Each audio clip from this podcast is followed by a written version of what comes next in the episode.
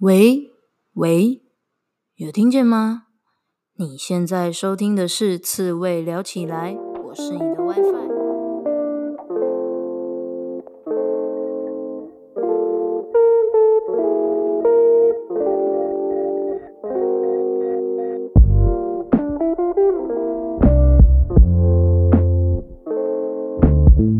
人生这么难，当一只刺猬就好啦。刺猬聊起来是给所有被世俗搞到厌世、迷惘或是矛盾的人们一套佛系的生活思考方式，用佛系的观点解析职场、人生抉择、书籍与具刺猬特质的来宾对谈，呈现各种生活方式的可能性。期待大家在面对生活种种鸟事时，能用佛系的思维找回自己的生活步调。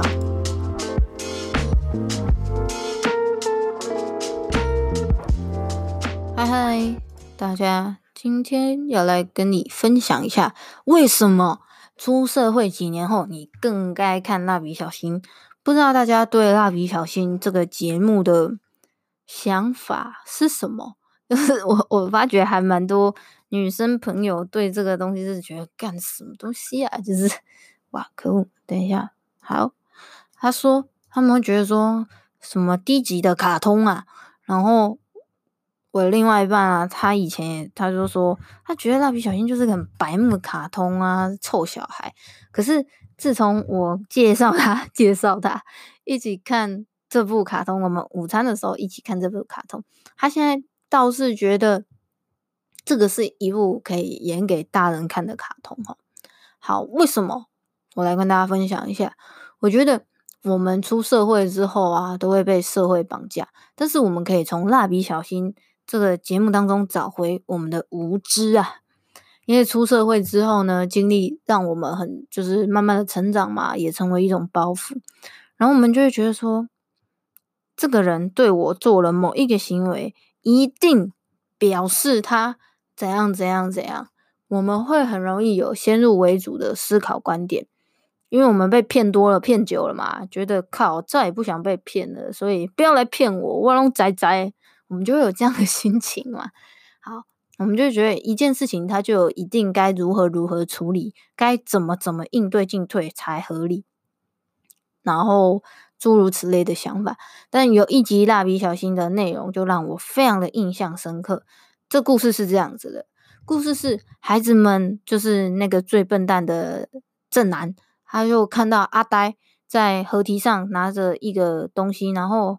突然一道闪光，然后又飞过了一个飞碟，然后他就以为阿呆是外星人，然后呢，他就跑去公园跟其他孩子们说：“哦，阿呆是外星人，怎么办？”然后他们就想要拆穿阿呆到底是不是外星人，然后就在那边就是偷袭阿呆，然后到最后呢，孩子们就说：“好啊，不管阿呆是不是外星人，我都很喜欢阿呆啊。”然后他们就开开心心的回家了嘛。然后他们就在跑的时候很有趣哦，那个画面就是有天空，然后小新在跑步，然后跑跑跑，突然就露出了一个飞碟。然后旁白就说：“哪有那么不可思议的事情？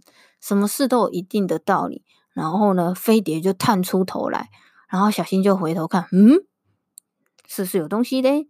然后飞碟就马上躲进去，然后那个旁白就说：“哦，不可思议。”所以我觉得这个 这个东西蛮有趣的是，蜡笔小新在传递的一个观点是：这个世界上没有什么事情是不可能的。我知道我们长大了就会觉得说：“哦，事情就是这样，事情就是那样。”可很多时候，我还是会希望自己保持着一件心态，就是呃。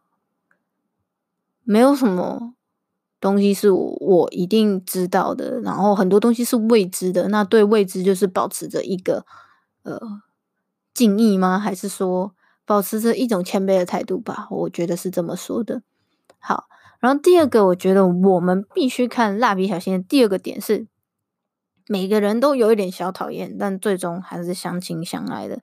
小讨厌就是他们家的四个人。其实都各自有蛮 讨人厌的点，就美伢就是很懒啊，然后什么东西那边拖来拖去，然后又不好好弄好，就是那个衣柜一打开，然后就被棉被砸死。然后小新就你知道，不用讲，就是个超怪小孩。然后五岁小孩会这样。然后广志就是 脚臭吧。然后工作上没有很厉害吗？我也不知道。然后小葵就是过度热爱物质，看到帅哥跟珠宝都太兴奋了。这样。那可是我觉得有趣的是，在故事里面，他们的缺点在他们遇到难关时反而会变成优点。他们平常是讨厌对方啊，骂对方归骂对方，但重要的时刻总是可以互相支援。当然，你可以说这是卡通，但我觉得这跟现实的生活也蛮像的。就是我们都会有看家人没送的时候，觉得他很烦，或是管东管西的，我就把他说像美牙一样。但其实紧急时刻，大家会团结起来，我们就是彼此最好的一个后盾。我觉得这是我每次在看蜡笔小新的时候，会觉得有小温馨的感觉。我有时候还会看到哭。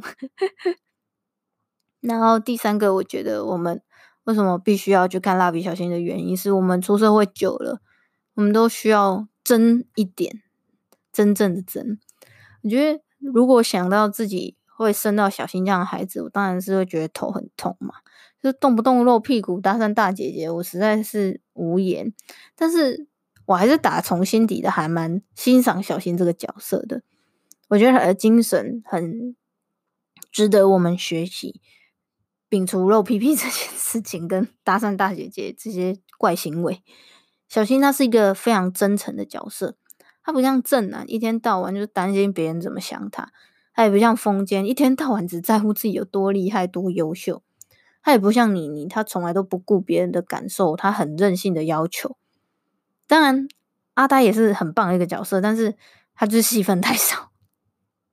但是我想说的是，我们需要像小新一样，有多一点真诚，然后多一点，嗯，觉得怎么讲，无知跟不介意别人的想法吧。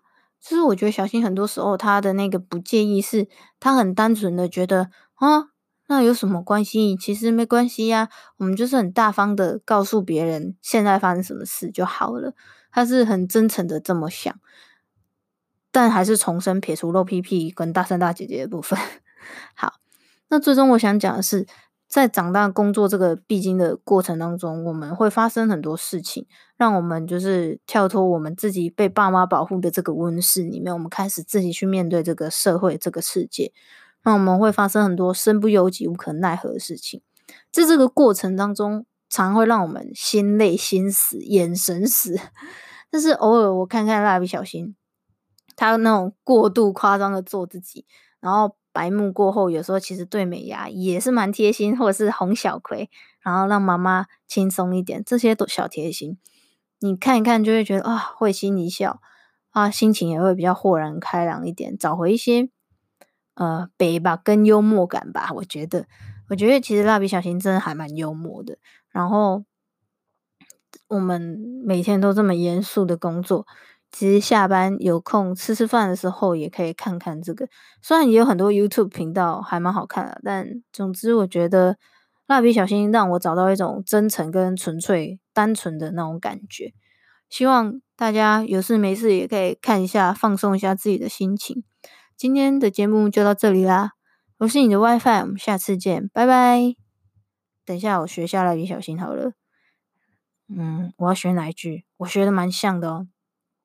我想一下，想不出来。拜拜。